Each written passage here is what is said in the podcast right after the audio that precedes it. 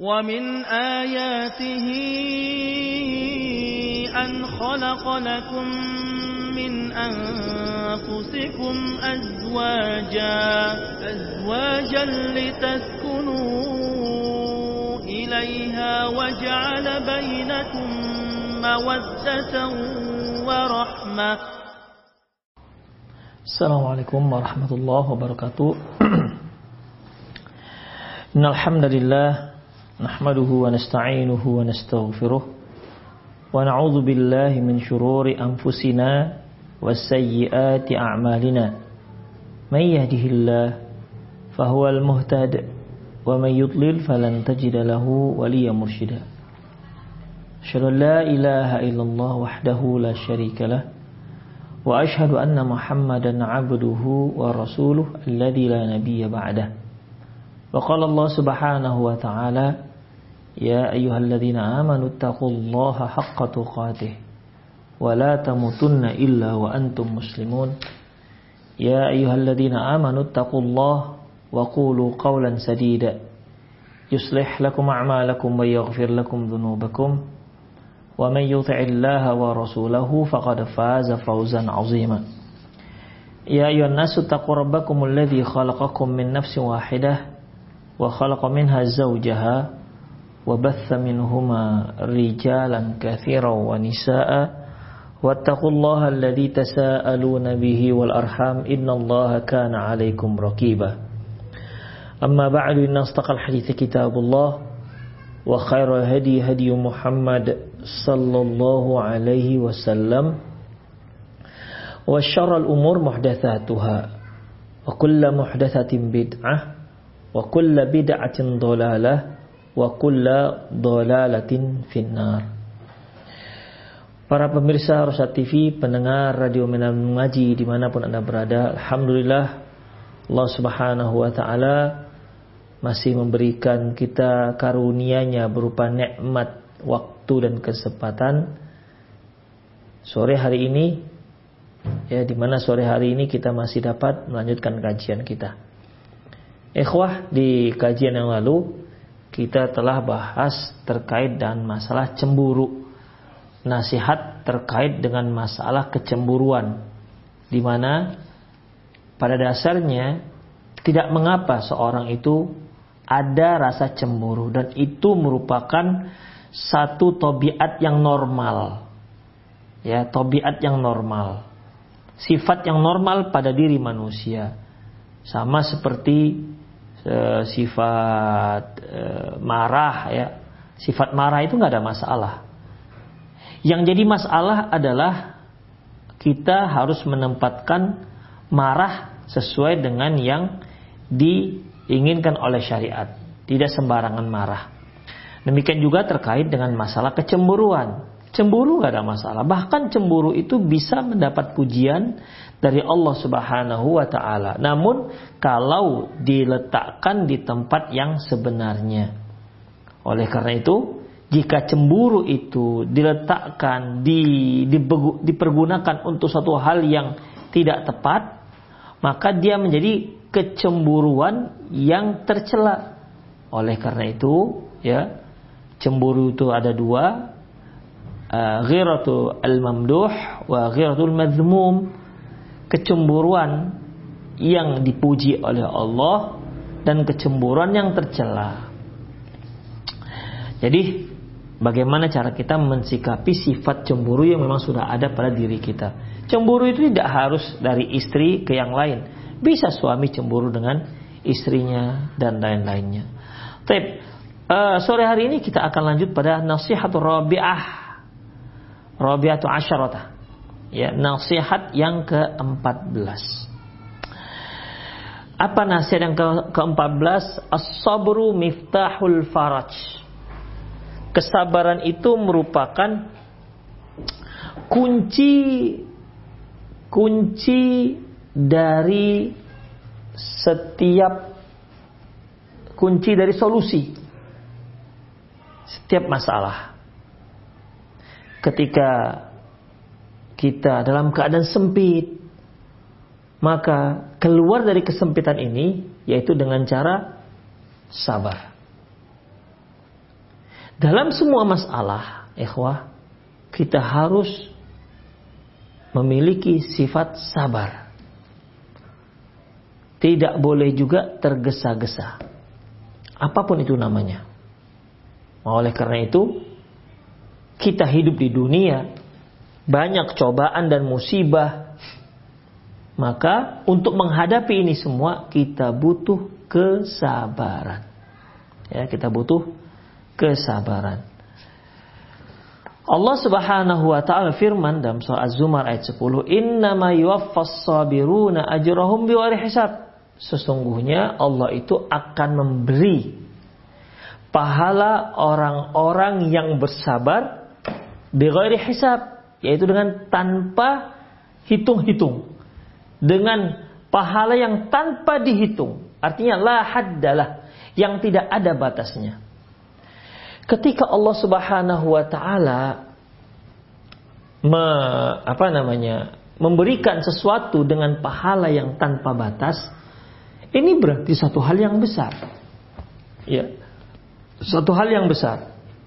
Dan kalau kita lihat amalan-amalan yang memang banyak di sana memerlukan kesabaran. Seperti puasa misalnya ya. Ini juga seperti itu ikhwah. Hanya saja ungkapan yang lain. Kalau ini Allah mengatakan innama yuwaffas sabiruna ajrahum bighairi hisab. Sesungguhnya Allah akan memberi pahala orang-orang yang sabar dengan tanpa batas. Dalam hadis kudusi Allah mengatakan asyamu kullu amal ibni Adam lahu. Semua amalan anak Adam itu miliknya. Illa siyam kecuali puasa. Fa innahu li. Kalau puasa itu punyaku milikku wa ana ajzibihi dan aku yang langsung akan memberinya pahala.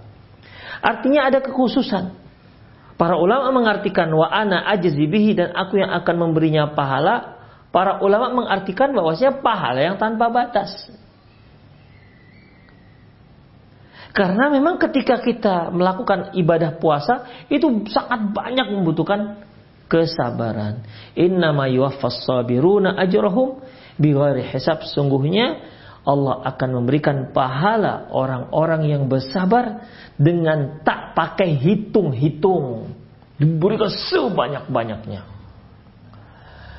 Syekh uh, As-Sa'di dalam kitab Karimur Rahman beliau mengatakan bahwasanya Innama yuwaffas sabiruna ajrahum bighairi hisab. Sungguhnya Allah memberi pahala kepada orang-orang yang sabar dengan tanpa batas. Ai yaitu amun fi jami' anwa'is sabr. Di sini sifatnya umum, di semua jenis kesabaran. Ya. Allah akan memberikan pahala dengan tanpa batas untuk semua jenis kesabaran. Beliau mengatakan, As-sabru ala qadarillah al-mu'limah fala yuskhituh. Yaitu sabar dia terhadap takdir Allah yang memang menurut kita nggak menyenangkan. Fala yuskhituh. Jangan sampai dia jengkel atas ketetapan Allah Subhanahu wa taala. Allah Subhanahu wa taala ambil orang yang dia cintai misalnya. Allah ambil orang yang sangat dia sayangi, yang paling dia yang paling dekat dengan dirinya dalam kehidupannya sehari-hari. Yang paling dia butuhkan bantuannya. Siapa misalnya? Seorang istri seorang istri ditinggalkan oleh suaminya Allah wafatkan suaminya. Ini butuh kesabaran, ikhwah. Seorang istri butuh sabar. Ya. Gimana tidak harus sabar? Ini kalau tidak sabar, dia bisa stres. Dia bisa tidak tidak menerima atas takdir Allah Subhanahu wa taala itu.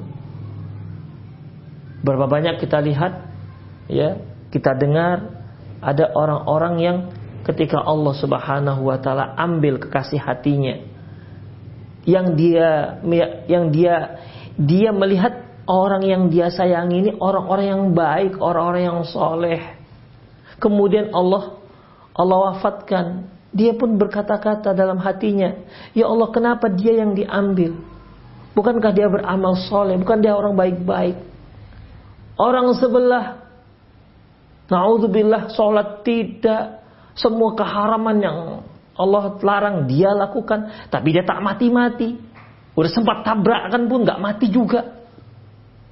Demikian ikhwah. Seolah kita itu tidak bisa terima dengan ketetapan Allah ini. Nah, dalam kondisi seperti ini kita butuh sabar, ikhwah. Kita harus tahu semua ketetapan Allah itulah yang terbaik untuk kita. Ingat ketika Rasulullah Sallallahu Alaihi Wasallam melintasi sebuah kuburan yang di situ ada seorang wanita. Seorang wanita dia berada di sisi kuburan. Apa kata Rasulullah Sallallahu Alaihi Wasallam kepada si wanita ini? Ya amatillah, ittaqillah wasbiri. Wahai hamba Allah. Ya, ya amat Allah, wahai hamba Allah, ittaqillah, bertakwa kamu kepada Allah, wasbirin sabarlah. Karena beliau lihat wanita ini nangis-nangis di sisi kuburan tersebut. Lantas apa kata wanita ini tanpa melihat siapa yang bicara? Kata wanita ini, kamu gak merasakan apa yang aku rasakan. Ilaika anni, kata wanita ini. Udah pergi aja. Pergilah Rasulullah. Ya. Kemudian datang seseorang yang menyampaikan kepada ibu itu wanita tersebut. Siapa sebenarnya lelaki yang menyampaikan tadi, yang berbicara tadi?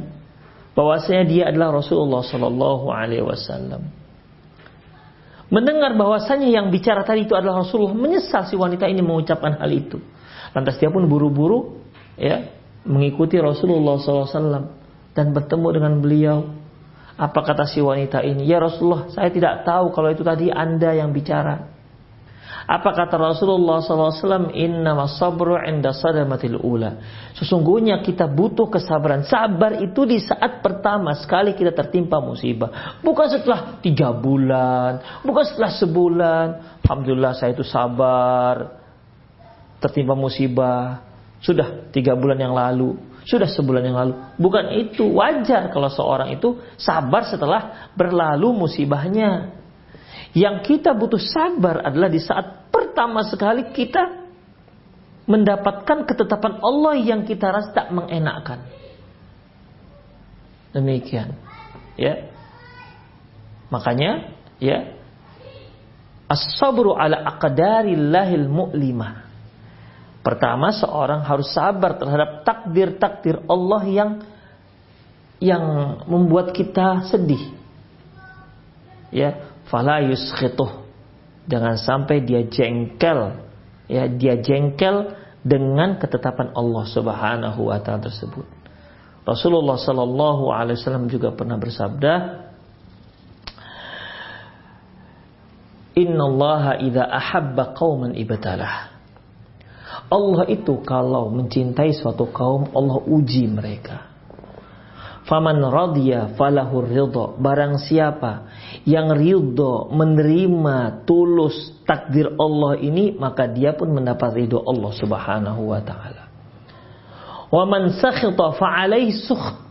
Namun barang siapa yang jengkel dengan tetapan Allah, tak terima dengan tetapan Allah ini, maka fa'alai sukh maka dia akan mendapat kemarahan Allah Subhanahu wa taala. Demikian ikhwah. Jadi camkanlah ini. Kita hidup di dunia pasti akan ada musibah. Pasti ada akan akan kita temui cobaan-cobaan. Kita menempuh jalur kehidupan pasti ada onak dan duri. Tidak ada yang mulus, tidak ada tetap akan diuji. Dan ingat, setiap kita diuji Allah Subhanahu wa taala berarti kita sedang diuji untuk kenaikan tingkat keimanan. Ketika kita berhasil menghadapi ujian tersebut, maka naiklah tingkat keimanan kita. Makanya semakin kuat keimanan seseorang, semakin dahsyat ujiannya. Bukankah Rasulullah Wasallam pernah berkata, Inna dan nas al bala al anbiya. Sesungguhnya sedahsyat dahsyat manusia yang paling dahsyat mendapat ujian dan cobaan dari Allah al anbiya yaitu para nabi. Summalladina yalunahum. Kemudian orang-orang yang setelah mereka. Demikian. Oleh karena itu semakin hebat keimanan orang, semakin kokoh keimanan seorang, maka semakin dahsyat pula ujian yang diterimanya.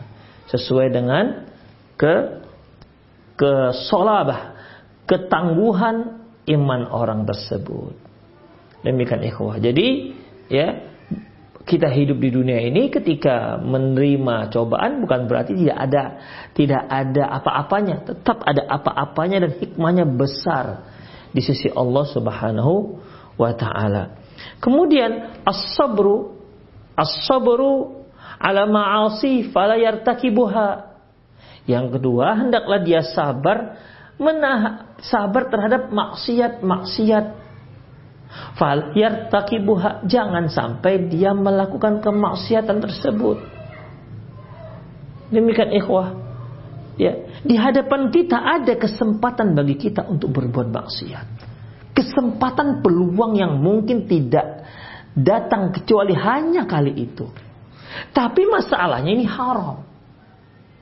Sabar nggak kita menahan diri Walaupun itu peluang-peluang bagaikan dapat durian runtuh. Rezeki nomplok. Tapi masalahnya haram. Sabar apa tidak kita menghadapinya? Kita sebagai seorang anggota dewan, kita seorang yang menjabat satu kedudukan.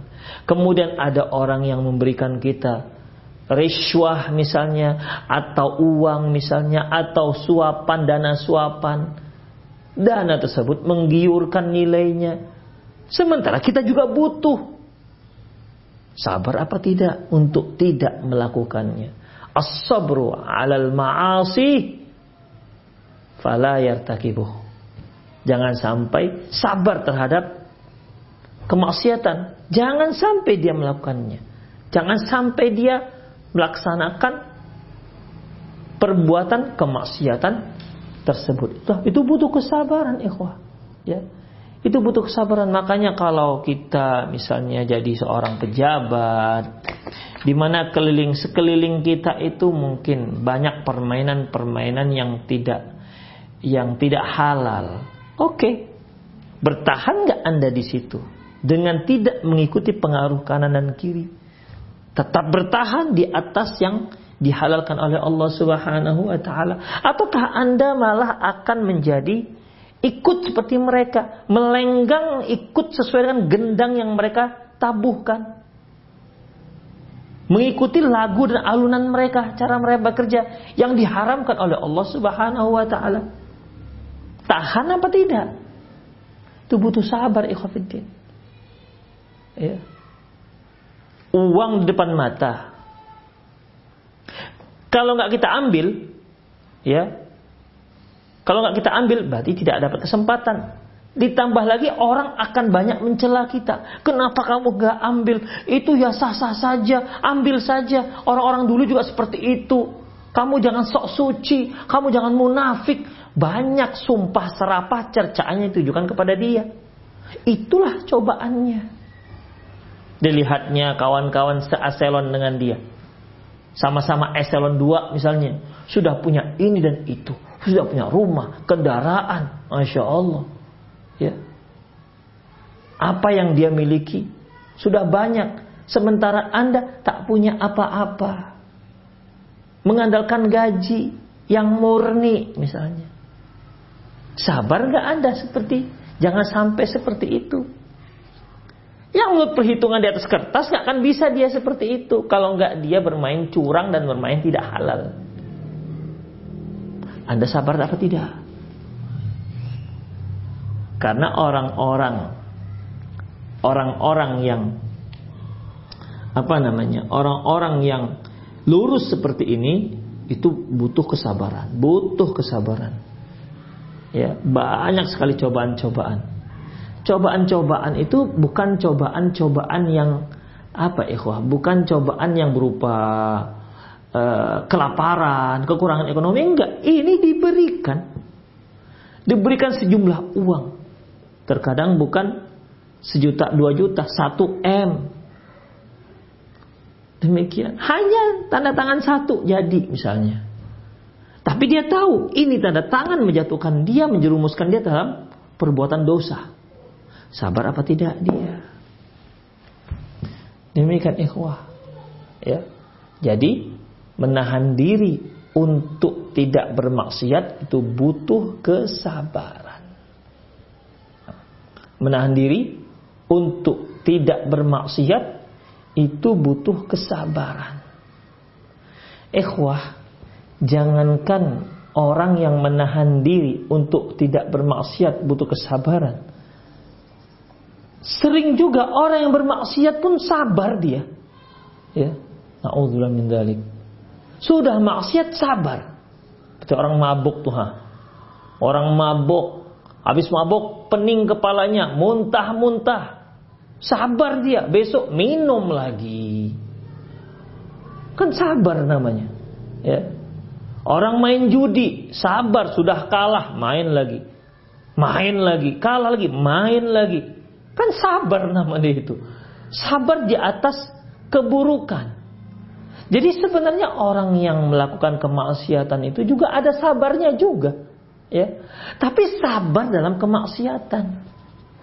Kalau mereka bisa sabar dalam kemaksiatan, kenapa kita nggak bisa sabar dalam kebaikan? Kenapa kita nggak bisa sabar jangan sampai kita melakukan kemaksiatan? Demikian ikhwah. Ya. Memang sebenarnya kita itu butuh kesabaran. Ya. Kita butuh kesabaran dalam menghadapi kehidupan ini. As-sabru ala aqdarillahil mu'limah fala yuskhitu sabar terhadap takdir Allah, sabar terhadap takdir Allah yang muklimah, ya. Sabar terhadap takdir Allah yang muklimah, sabar terhadap takdir Allah yang apa namanya mem membuat hati yang membuat hati apa namanya muklimah yang kita rasa pedih Kemudian as-sabru al ma'asi fala yartakibuh. Sabar menahan agar tidak melakukan kemaksiatan sehingga tidak melakukannya. Kemudian as-sabru, nah ini dia. As-sabru ala ta'ati fala uh, as-sabru ala ta'ati hatta yu'addih. Sabar terhadap uh, ketaatan jangan sampai dia uh, sehingga dia melakukannya. Demikian ikhwah. Jadi untuk menahan diri agar tidak maksiat itu butuh kesabaran. Kemudian melakukan kebaikan juga butuh kesabaran. Kita beri contoh. Apa ya contohnya? Hah, nih, memelihara jenggot. Ini butuh kesabaran, ikhwah. Sabar dari sindiran-sindiran orang yang gak paham. Butuh kesabaran ini memelihara ini. Ya. Karena banyak juga orang-orang yang melihat tak senang melihat itu jenggot dipanjangkan. Banyak yang tak senang. Padahal dagu-dagu kita, dagu-dagu kita, bukan di dagu dia. Tapi dia tak suka kalau jenggot itu kita pelihara. Kita pakai pakaian tidak isbal. Banyak yang nggak senang. Ya sampai disematkan pada dia yaitu kalau jenggot dan cingkrang berarti teroris. Ini kan butuh sabar kita. Ya. Ketika kita mendengar tuduhan seperti ini akhirnya kita cukur jenggot kita, celana kita pun kita buat melebihi batas mata kaki. Berarti nggak sabar dia dalam mentaati Allah Subhanahu wa taala. Harus sabar. Seorang akhwat dia keluar rumah pakai jilbab, itu kan butuh sabar. Ya, itu butuh kesabaran. Demikian ikhwah. Pertama karena dia berbeda dengan masyarakat yang lainnya. Kemudian yang mungkin dia rasakan lebih panas dibandingkan yang lainnya. Apalagi yang pemula-pemula pakai pakaian syari. Dia akan rasa panas. Tapi lama kelamaan insya Allah terbiasa. Itu butuh kesabaran. Ya. Masih ingat lagi akhwat-akhwat kita ketika dia pakai jilbab yang besar. Ya. Dibilang ninja, kadang-kadang ninja sawit lah dibilang. Yang seperti ini Khofiddin, seorang akhwat jangan sampai dia menanggalkan jilbab yang syar'inya. Dia harus sabar untuk itu. Demikian. Seperti yang kita katakan tadi ikhwah. Orang yang berbuat maksiat saja dia butuh sabar. Dia sabar, apalagi kita. Itu para perempuan-perempuan yang memakai pakaian minim. Ya. Pakai celana jeans yang sempit. Memakai celananya saja harus pakai plastik kresek itu supaya bisa masuk kakinya. Sabar dia tarik, tarik, tarik, tarik. Memakai celana saja susah dia. Sabar luar biasa. Sementara akhwat kita pakai baju yang sudah lebar, dimasukkan kepala, masukkan tangan, lepas. Pas sudah terpakai semua. Tanpa susah tarak, torek, tarak, tarik. Ya. Demikian. Coba yang pakai baju sempit, tarik, tarik. Demikian ikhwafiddin. Tapi dia sabar. Ya, sabar melakukannya. Untuk pakai celana saja dia butuh 15 menit misalnya. Untuk pakai baju dia butuh sekian menit misalnya, tapi dia sabar melakukannya, ikhwah. Ya, sabar. Itu perempuan-perempuan yang berdandan menor pergi keluar rumahnya. Diperhatikan oleh laki-laki, kan sabar dia ikhwah.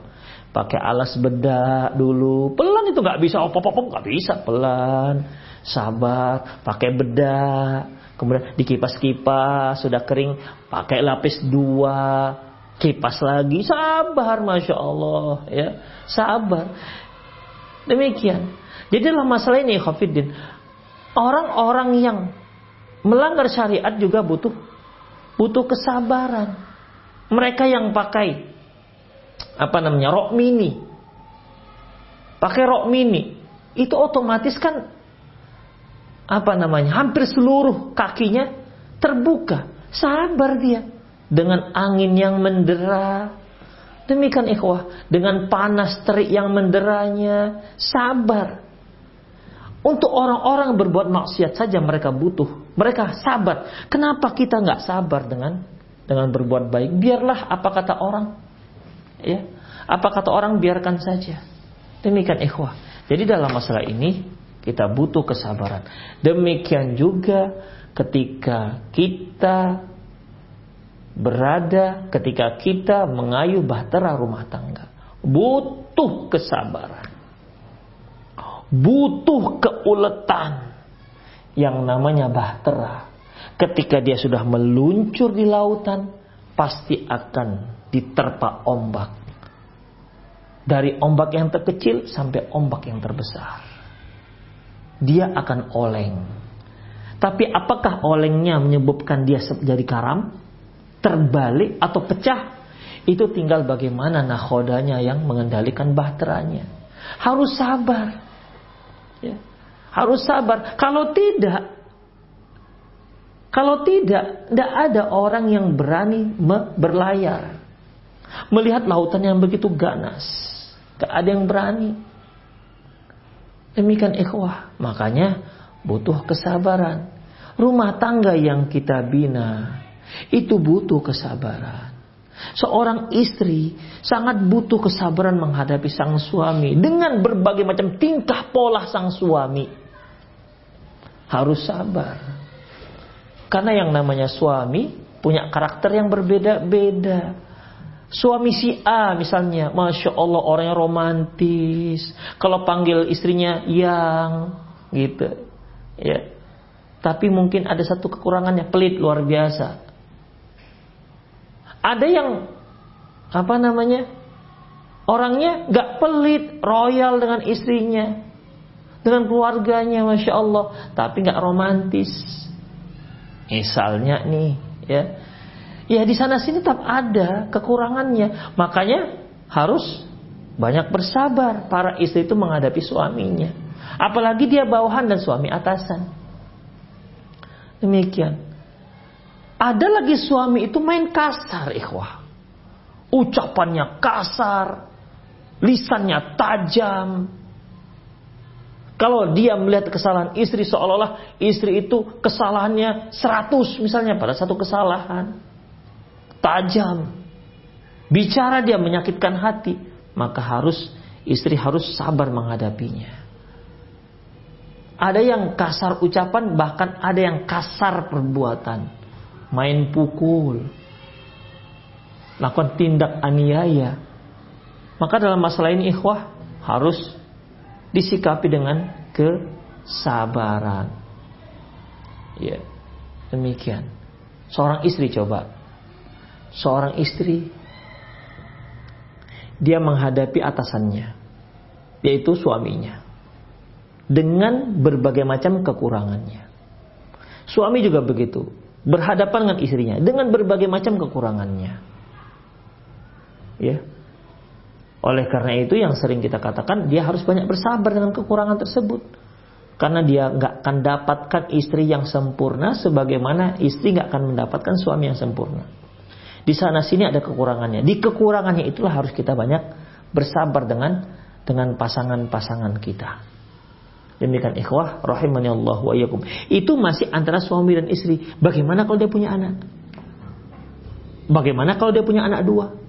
anak tiga, anak empat. Kita tahu anak-anak kadang-kadang empat orang anak, empat karakternya, empat tingkahnya. Apalagi masih kecil-kecil, Allahu Akbar.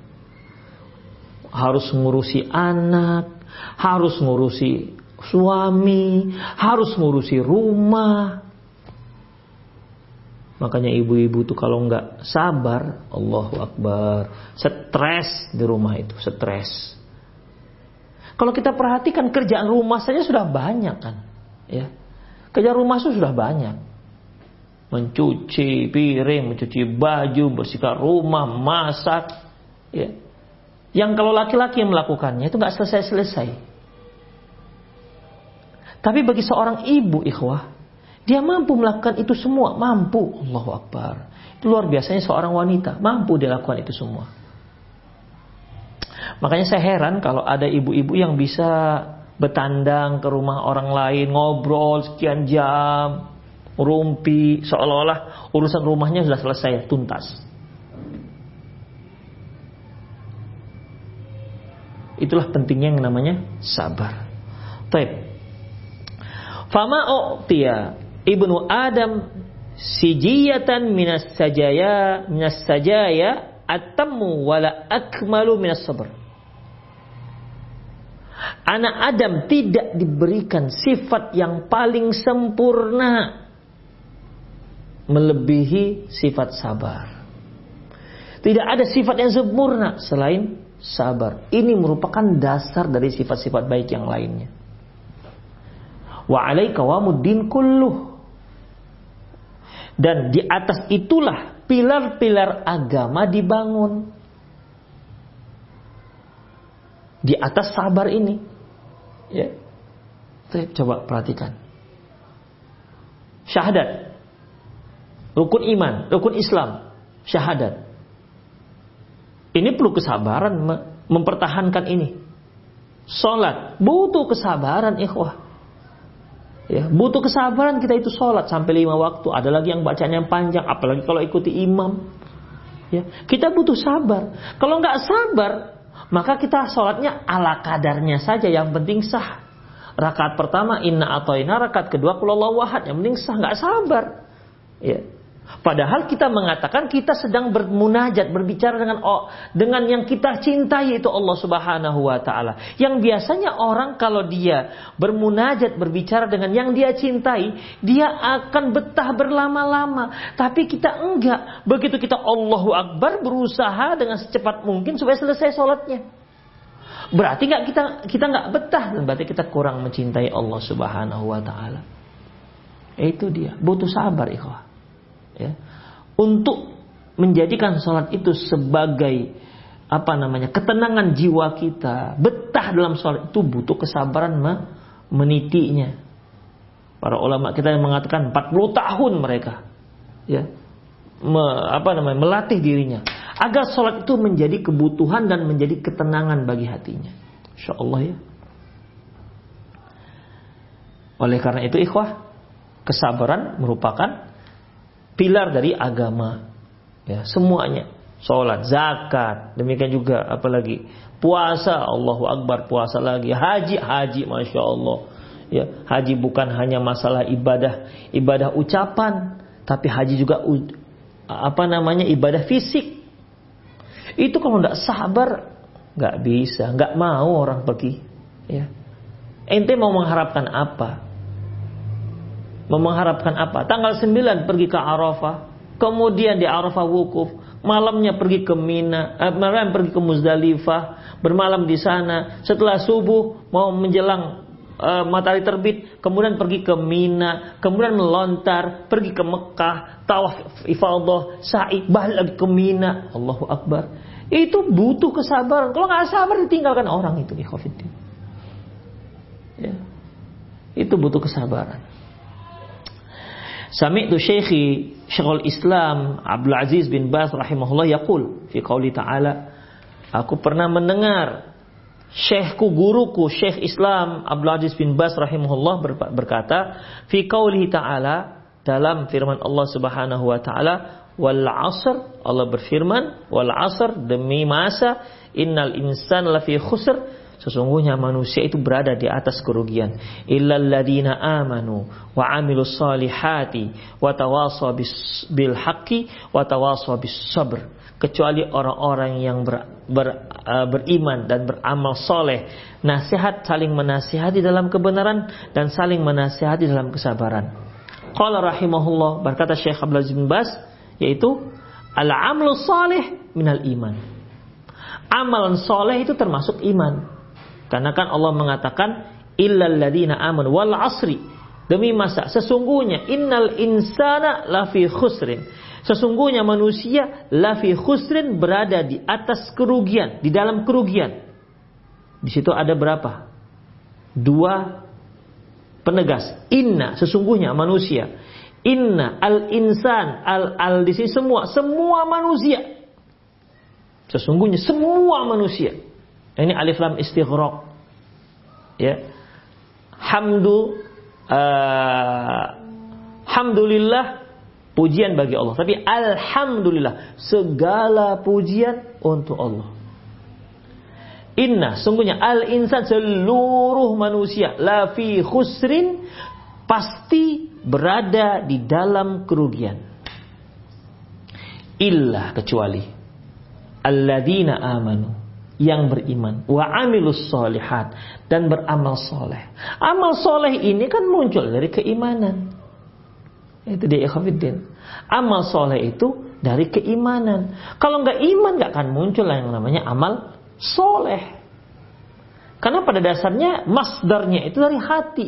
Iman tadi itu baru akan muncul yang namanya tindakan jawarih, amal soleh, tindakan badan, amal soleh tadi itu.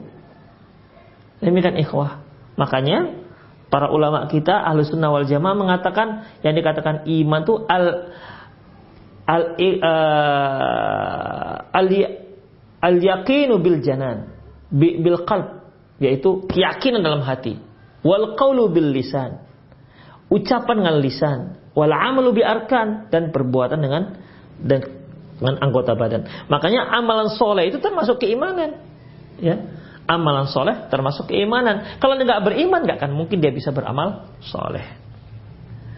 Walakin Allah afradahu li ahammiyatihi. Tetapi Allah Subhanahu wa taala sengaja menyebutkan secara khusus karena pentingnya amalan soleh. Ya. Jadi seorang yang beriman nggak bisa hanya kita iman tanpa beramal soleh. Beriman dengan Allah, ya. Beriman dengan malaikat, ya. Beriman dengan para rasul, ya. Beriman dengan kitab, ya. Tapi nggak sholat, ya nggak, ya, ya percuma, ikhwah. Karena beriman itu sebagai refleksi dari keimanan akan muncul amalan soleh. Makanya Allah menyebutkan secara khusus illalladzina amanu kecuali orang-orang yang beriman wa amilus solihat dan beramal soleh sebagai uh, realisasi daripada keimanan tadi. Watawasi bil haq minal amal soleh. Saling menasihati pada kebenaran termasuk amalan soleh. Ya, perhatikan. Allah menyebutkan illalladzina amanu kecuali orang yang beriman, beramal soleh, saling nasihat menasihati dalam kebenaran, saling nasihat menasihati dalam kesabaran. Pertama, iman, amal soleh, nasihati ke dalam kebenaran dan menasihati dalam kesabaran. Baik. Beriman dan beramal soleh. Amal soleh termasuk keimanan. Ya. Kita lihat yang ketiga, yaitu saling menasihati dalam kesabar, eh, dalam kebenaran. Saling menasihati dalam kesabaran. Bukankah itu juga termasuk amalan soleh? Amalan soleh, ikhwah. Ya, jelas amalan soleh. Ketika kita mengajarkan, memberi nasihat kepada teman kita yang dia keliru. Itu amalan soleh. Ya. Dakwah mengajak orang ke jalan Allah itu amalan soleh. Kemudian walakin Allah afradahu li ahammiyatihi. Ya. Dari seluruh amalan soleh, ya Allah menyebutkan saling menasihati dalam kebenaran secara khusus menunjukkan pentingnya ini. Sangat pentingnya saling menasihat-nasihati dalam kebenaran dibandingkan dengan amalan-amalan soleh yang lainnya. Kemudian Kemudian watawasi bis sabar minal haq. Selanjutnya menasihati dalam kesabaran ini kan juga termasuk kebenaran. Ya. Di antara kita saling menasihati isi contoh daripada nasihat menasihati dalam kebenaran yaitu menasihati dalam kesabaran. Seperti misalnya uh, kita melihat seorang sedang tertimpa musibah, kita datang kita datang kepada dia, akhi bersabarlah ya karena ya musibah insya Allah ada hikmahnya. Kita itu sekarang ya sedang menyuruh dia agar bersabar. Perbuatan kita ini juga termasuk menasihati dia dalam kebenaran. Karena sabar itu termasuk salah satu daripada sebuah kebenaran. Namun, walakin Allah afradahu li ahammiyati. Namun, Allah sebutkan kesabaran saling menasihati dalam kesabaran di antara semua menas saling menasihati dalam kebenaran disebutkan saling menasihati dalam kesabaran secara khusus menunjukkan pentingnya. Demikian ikhwafidin. Saya ulangi. Beriman. Kemudian beramal soleh. Padahal refleksi daripada keiman banyak hal-hal yang lain. Tapi Allah sebutkan salah satu refleksi daripada aplikasi daripada iman yaitu beramal soleh. Kemudian watawasobis bilhaq saling menasihati dalam ke ke kebenaran. Di antara amalan-amalan soleh yaitu menasihati dalam kebenaran. Tapi Allah menyebutkan satu di antara sekian banyak amalan soleh yaitu menasihati dalam kebenaran. Kenapa? Karena pentingnya nasihat nasihati dalam saling menasihati dalam kebenaran dibandingkan amalan soleh yang lainnya. Saling menasihati dalam kebenaran itu kan banyak ikhwafiddin ya mengajak mereka sholat, menasihati yang tinggalkan sholat, menasihati agar mereka berbakti kepada orang tua, menasihati agar uh, jangan berjudi, menasihati agar jangan berzina, menasihati agar apa namanya melaksanakan amanah. Ini kan semua menasihati dalam ke kebenaran. Tapi Allah Subhanahu wa taala menyebutkan satu di antara sekian banyak menasihati kebenaran. Dalam kebenaran yaitu sabar menunjukkan betapa pentingnya saling nasihat menasihati dalam kesabaran dibandingkan nasihat menasihati dalam kebenaran yang lainnya. Demikian. Fadalla dalika ala annal malaka al-amr fis sabr. Ini menunjukkan bahwasanya bahwasanya puncak dari semua urusan itu harus dilakukan dengan kesabaran. Faman la sabra indah la yu'minul iman iman haq Barang siapa yang tidak ada, tidak punya kesabaran, berarti dia tidak beriman dengan keimanan yang sebenar-benarnya. Wala ya'malus salihat dan dia tidak akan beramal soleh. Wala yad'u ilallah ta'ala dan dia tidak akan bisa mengajak orang ke jalan Allah Subhanahu wa taala. Insyaallah. Ikhwah, ketika kita mengatakan beriman kepada Allah, itu butuh kesabaran, ikhwah keimanan kita akan dicoba oleh Allah Subhanahu wa taala. Ketika kita mengatakan kita beriman pada Allah Subhanahu wa taala,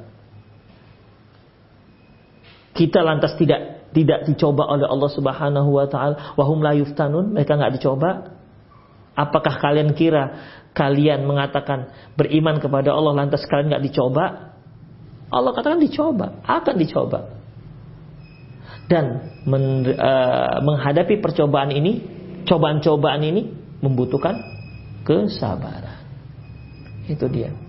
Wa ma naqamu minhum illa ayyuminu billahil azizil hamid. Mereka tidak menyerang, mereka tidak menyiksa, mereka tidak mengintimidasi kaum muslimin kecuali dikarenakan mereka beriman kepada Allah Subhanahu wa taala. Demikian. Jadi ikhwah menyatakan iman kepada Allah itu butuh kesabaran. Butuh kesabaran. Kemudian ikhwah ya beramal soleh butuh kesabaran. Orang kalau tidak sabar nggak akan beramal soleh. Ngapain saya beramal soleh katanya. Demikian. Dia Bersedekah apa katanya? Mana? Untuk apa saya bersedekah? Enak sekali orang yang saya kasih sedekah. Saya yang bekerja, dia yang dapat hasilnya. Butuh kesabaran. Ya, butuh kesabaran. Orang yang tak sabar nggak akan beramal soleh. Demikian juga wala yad'u Allah taala dan dia tidak akan berdakwah ke jalan Allah. Ya, tidak akan berdakwah ke jalan Allah. Allah yang orang yang berdakwah di jalan Allah yang mengajak orang ke jalan Allah ud'u ila sabili rabbika bil hikmati wal mau'izatil hasanah ajaklah orang ke jalan Allah bil mau'id bil hikmah dengan hikmah wal mau'izatil hasanah dengan peringatan yang baik. Ini mi hikmah dengan mau'izah hasanah butuh kesabaran. Kalau enggak emosi aja kita bawaannya. Ya. bawaannya mau kita gebukin aja kalau kita sanggup. Tapi ternyata enggak enggak begitu. Butuh sabar. Ya. Ibaratnya seperti dokter yang sedang menangani pasiennya. Kan sabar. Sakit apa bu? Sakit ini. Kan lembut. Begitu. Oh iya ini obatnya bu ya. Makan. Uh, sekian. Sekian dosisnya. Satu hari sekian kali makannya. Jangan ibu makan ini, makan ini, makan ini. Ya, kan sabar. Datang. Seminggu kemudian datang lagi. Ternyata semakin parah. Setelah semakin parah, ibu ada nggak makan pantangan? Ada, ada dokter. Itulah kan ibu. Dan kali jangan ya bu ya. Begitu. Sabar ikhwah. Ya. Jadi menghadapi, mengajak orang untuk menjadi sehat juga sabar. Apalagi kita mengajak ke jalan Allah Subhanahu wa taala. Hikmah, hikmah itu butuh sabar, ikhwah. Orang yang nggak punya sabar nggak akan bisa berhikmah. Orang yang nggak punya kesabaran tidak akan bisa mengajak orang lain dengan cara hikmah, takkan mungkin bisa. Bawaannya akan kasar, bawaannya akan emosi. Apalagi itu hasanah dengan peringatan-peringatan yang baik. Maka intinya orang yang tidak sabar nggak akan bisa mengajak orang ke jalan Allah Subhanahu wa taala. Demikian ikhwah rahimani Allahu wa iyyakum. Oleh karena itu, ya, beriman, beramal soleh, ikhwah, ini mencakup semua jenis kebaikan yang zahir dan yang batin. Baik dia berkaitan dengan hak Allah maupun dia berkaitan dengan hak manusia. Baik yang hukumnya wajib maupun yang hukumnya sunnah. Hak manusia misalnya, kita berhutang. Kita berhutang. Kemudian kita cicil hutangnya menyicil hutang itu butuh sabar ikhwah. Kalau enggak bawaannya kita enggak mau membayar. Butuh sabar. Kita hilangkan semua bisikan-bisikan yang menyuruh kita jangan nggak usah bayar, nggak usah membayar hutang. Itu butuh butuh kesabaran ikhwah. Makanya di sini kita lihat illal ladina amanu wa amilus kecuali orang-orang yang beriman dan beramal beramal soleh. Dua hal ini ikhwah yaitu seorang manusia dengan dua hal ini bisa menyempurnakan dirinya. Watawasobil hak, watawasobil sabar, saling nasihat menasihati dalam kebenaran dan saling nasihat menasihati dalam kesabaran. Ini dua perkara di mana seorang insan bisa yukmilul ghairahu, yang bisa dia dia bisa menyempurnakan orang lain. Sempurna dirinya dengan aman wa amil salihat dan dia bisa bisa menyempurnakan orang lain dengan cara watawasobil hak watawasobi. Kalau dia laksanakan empat-empatnya ini, maka terlepaslah dia dari kerugian. Makanya seorang yang beriman dan beramal soleh saja titik tak peduli dengan yang lain, tidak pernah menasihati orang dalam kesabaran, tidak pernah menasihati orang dengan kebenaran, dia masih rugi. Orang yang hari-hari menasihati orang lain dalam kebenaran agar sabar, dia sendiri tak beriman dan tak beramal soleh, rugi. Ya, jadi harus empat ini: iman, amal soleh, watawasabil hak, watawasabil sabar, barulah dia keluar dari dari lafi khusrin dalam kerugian. Dia termasuk dalam dalam kategori orang-orang yang dikecualikan yang tidak rugi. Demikian ikhwah rahimanallahu wa iyyakum. Oleh karena itu para istri ya, perlu sekali untuk untuk sabar dalam menghadapi deraan hidup, dalam menghadapi goncangan-goncangan ombak yang menggoyahkan rumah tangganya. Demikian ikhwah. Jadi kita lanjutkan lagi. Aku luka lihat wa astaghfirullah li wa lakum. muslimin innahu wal rahim. Bagi ikhwah yang ingin bertanya silakan kirimkan ke pesan singkat 089561132778. Assalamualaikum Ustaz, apakah ini benar ini Ustaz Ali Nur? Benar. Tapi nomor ini hanya kita gunakan untuk tanya jawab ya dalam kajian. Saya mau tanya Ustadz, Qadarullah istri anak kehilangan emas di dalam rumah. Terus mertua nyuruh anak dan istri anak untuk minum air putih yang udah dijampi-jampi. Kita nggak mau minum air itu, tetapi mertua bersikeras nyuruh sambil nangis-nangis Ustaz, apakah yang harus kami lakukan? Jazakallah khairan. Waalaikumsalam warahmatullahi wabarakatuh. Ya, jangan, nggak usah minum. Ya, kita nggak tahu itu minum air apa. Nggak usah kalaupun dia dikatakan untuk merukiah apa yang dibacakan dalam ayat tersebut merukiah itu untuk kepentingan orang yang dirukiah bukan untuk mencari benda yang hilang. Jadi tidak usah diminum. Tapi nangis-nangis dia Ustadz. Beri pengertian. Mengapa kita antum istri tidak mau meminumnya? Kasihkan penjelasan yang jelas yang detail dengan sedetail-detailnya supaya dia bisa bisa memahami maksud antum. Dan doa kepada Allah. Bisa juga sebelum itu antum berdoa Rabbi syrah li sadri wa yassir li amri wahlul 'uqdatam min lisani yafqahu qawli. Doanya Nabi Musa sebelum dia datangi Firaun. Demikian. Ya. Allahu alam bisawab. Assalamualaikum warahmatullahi wabarakatuh Waalaikumsalam warahmatullahi wabarakatuh Ustaz saya mau bertanya Apabila istri masuk surga Suami tidak Apakah di surga istri punya bidadara Itu saja Ustaz Jazakallah khairan uh, Apabila istri masuk surga Suami tidak Apakah dia punya pasangan Iya dia akan punya pasangan di sana Ya Dia akan punya pasangan di sana Siapa pasangannya? Ya terserah Allah lah. Siapa pasangannya? Ya, demikian ikhwah. Yang terpenting bagi kita yang harus kita perjuangkan masuk surganya. Ya. Masuk surganya. Nanti siapa pasangan si istri yang suaminya nggak masuk surga? Siapa? Udah biar aja Allah yang punya punya urusan. Tidak usah kita ngurusin itu. Yang penting kita masuk surga.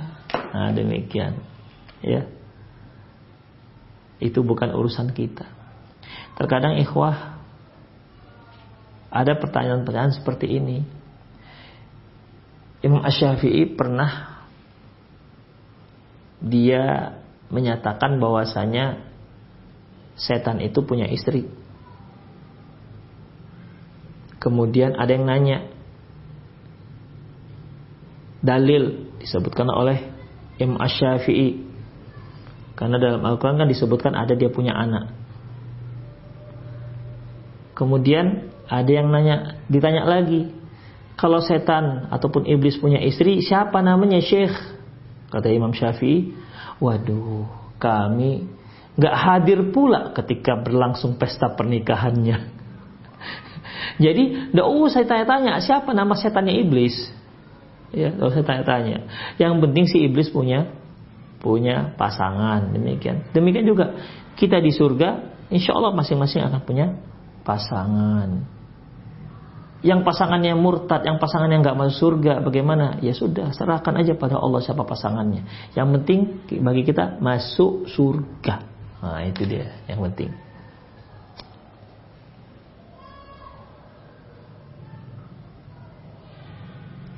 Assalamualaikum Ustaz Afan, Ana belum mendengar jawaban dari pertanyaan Ana. Bagaimana kiat Ana dan suami bisa berkumpul bersama suami kembali di surganya jazakallah khairan. Caranya bagaimana ikhwah? Caranya ya harus masing-masing eh, apa namanya? beriman dan beramal soleh. Watawasobil hak, watawasobil sabar. Suami dan istri begitu. Melaksanakan tiga sabar tadi itu. Sabar dalam menghadapi takdir Allah yang mu'limah. Yang menurut kita menyedihkan. As-sabru alal ma'asi falayatakibuh. Sabar jangan sampai kita melakukan kemaksiatan Kemudian as-sabru ala ama, as-sabru ala ta'atihi hatta yuaddi sabar dia melaksanakan ketaatan kepada Allah Subhanahu wa taala. Itulah sebenarnya takwa, bertakwa kepada Allah Subhanahu wa taala, yaitu takwa itu yaitu melaksanakan semua perintah Allah Subhanahu wa taala dan menjauhkan semua larangan-larangan Allah Subhanahu wa taala. Itulah dia. Ya. Lakukan suami dan istri, Anda akan bertemu nanti di sisi di, di surganya kelak. Ya. Walladzina amanu wattaba'athum dzurriyyatuhum biiman alhaqna bihim dzurriyyatahum. Demikian juga anak-anak. Ya. Kalau mereka mengikuti jejak ibunya, jejak ayahnya ber, beriman dan beramal soleh, mereka pun gabung nanti di surga sama ayah dan bundanya. Demikian ikhwah fiddin. Itulah caranya. Tapi kalau seandainya yang satu maksiat, Apalagi kalau sampai murtad, naudzubillah min dzalik. Yang satu beriman, ya sudah, tidak akan bertemu seperti antara Asia dan dan Firaun. Ya. Asia seorang wanita muslimah bahkan saking hebatnya keimanannya Allah abadikan doanya dalam Al-Qur'an. Uh, di mana Allah mengatakan doanya itu Rabbi benili indaka baitan fil jannah wa najjini min fir'auna wa amali wa najjini minal qaumidz zalimin ya Allah bangunkanlah untukku rumah di surga. Selamatkanlah aku dari Firaun dan selamatkan aku dari orang-orang yang zalim. Itu doa Asia. Istri Firaun bukan Aisyah ya Asia. Demikian ikhwafiddin padahal suaminya sangat dur, durjana orang yang paling tohut karena berani mengatakan dia adalah manusia dia adalah Tuhan yang maha tinggi. Itulah suaminya tapi oh, beda dengan istrinya. Ya. Istrinya berada di puncak kesuksesan keimanan. Mereka nggak akan bertemu. Ya. Jadi istri siapa nanti nih Asia ini? Ada yang menyebutkan istri Rasulullah ya Allah alam bisawab seperti juga Maryam. Maryam ya. Wa Maryam binata Imran allati ahsanat farjaha fanafakna fihi min ruhina. Maryam ya, tak punya suami siapa nanti suaminya pasti ada Ya. Hanya ada ulama kita mengatakan bahwasanya ya istri suaminya adalah Rasulullah SAW. Jadi intinya ikhwah, ya kalau suami istri mau bertemu, mau bertemu di surga, ya bersama berjuang beramal dan ber, ber, beriman dan beramal soleh. Watawasobil hak, watawasobil sabar tadi. Insya Allah akan Allah pertemukan nanti di di hari akhirat kelak.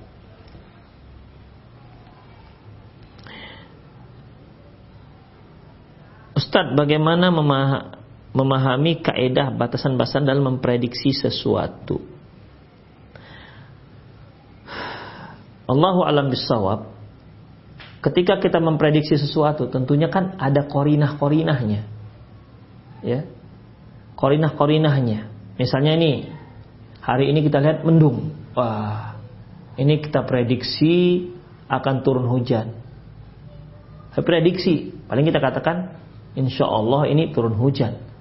Demikian, karena kita nggak tahu pastinya. Padahal tidak selamanya mendung itu akan turun hujan. Demikian, itu namanya prediksi. Prediksi ini bisa kita lakukan dengan pengalaman, ya, dengan pengalaman. Misalnya kita melihat seorang anak, ini anak ini kalau begini tingkahnya biasanya begini nih, nah, begitu, ya. Kalau dia pendiam biasanya begini nih, itu namanya prediksi. Tapi ingat tidak boleh dipastikan. Ya. yang memastikan hanya Allah Subhanahu wa taala. Kita melihat ini anak kok masya Allah kok cekatan? Ya seperti ini biasa sukses nanti dia. Semasa dewasanya nggak bisa. Ya. Biasanya gitu boleh. Ya biasanya semoga seperti itu. Sekalian kita mendoakannya. Kalau seandainya uh, prediksinya buruk sekalian kita mohon kepada Allah jangan sampai itu terjadi pada diri seseorang kalau prediksinya prediksi yang buruk jadi prediksi itu tentunya ada dasarnya tidak ketika kita lihat kucing lewat oh kalau kucing lewat, ini bakal ada gempa misalnya. Apa hubungannya kucing lewat dengan gempa? Ya, nggak ada hubungan sama sekali. Misalnya, ada yang foto tiga orang. Wah, udah foto tiga orang, diprediksi yang tengah meninggal duluan. Misalnya, nggak ada dasarnya. Ya, nggak ada dasarnya. Dan pengalamannya juga nggak. Pengalaman-pengalamannya memang kebetulan ya. Wah. Demikiannya Allah alam bisawab. Jadi harus ada korinahnya, ada ada alasannya mengapa prediksi kita ke arah ke arah sana. Ya, kemudian kita katakan insya Allah yang seperti ini. Tidak boleh memastikan Allah alam bisawab. Ikhwah demikian semoga apa yang kita bahas bermanfaat. Lebih dan kurang mohon maaf. Aku qouli hadza wa astaghfirullah li wa lakum. Walisal muslimin innahu wal rahim. Kita akhiri dengan doa kafatul majlis subhanakallahumma wa bihamdik asyhadu an la ilaha illa anta astaghfiruka wa atubu. Wa akhir da'wana alhamdulillahi rabbil alamin. Assalamualaikum warahmatullahi wabarakatuh.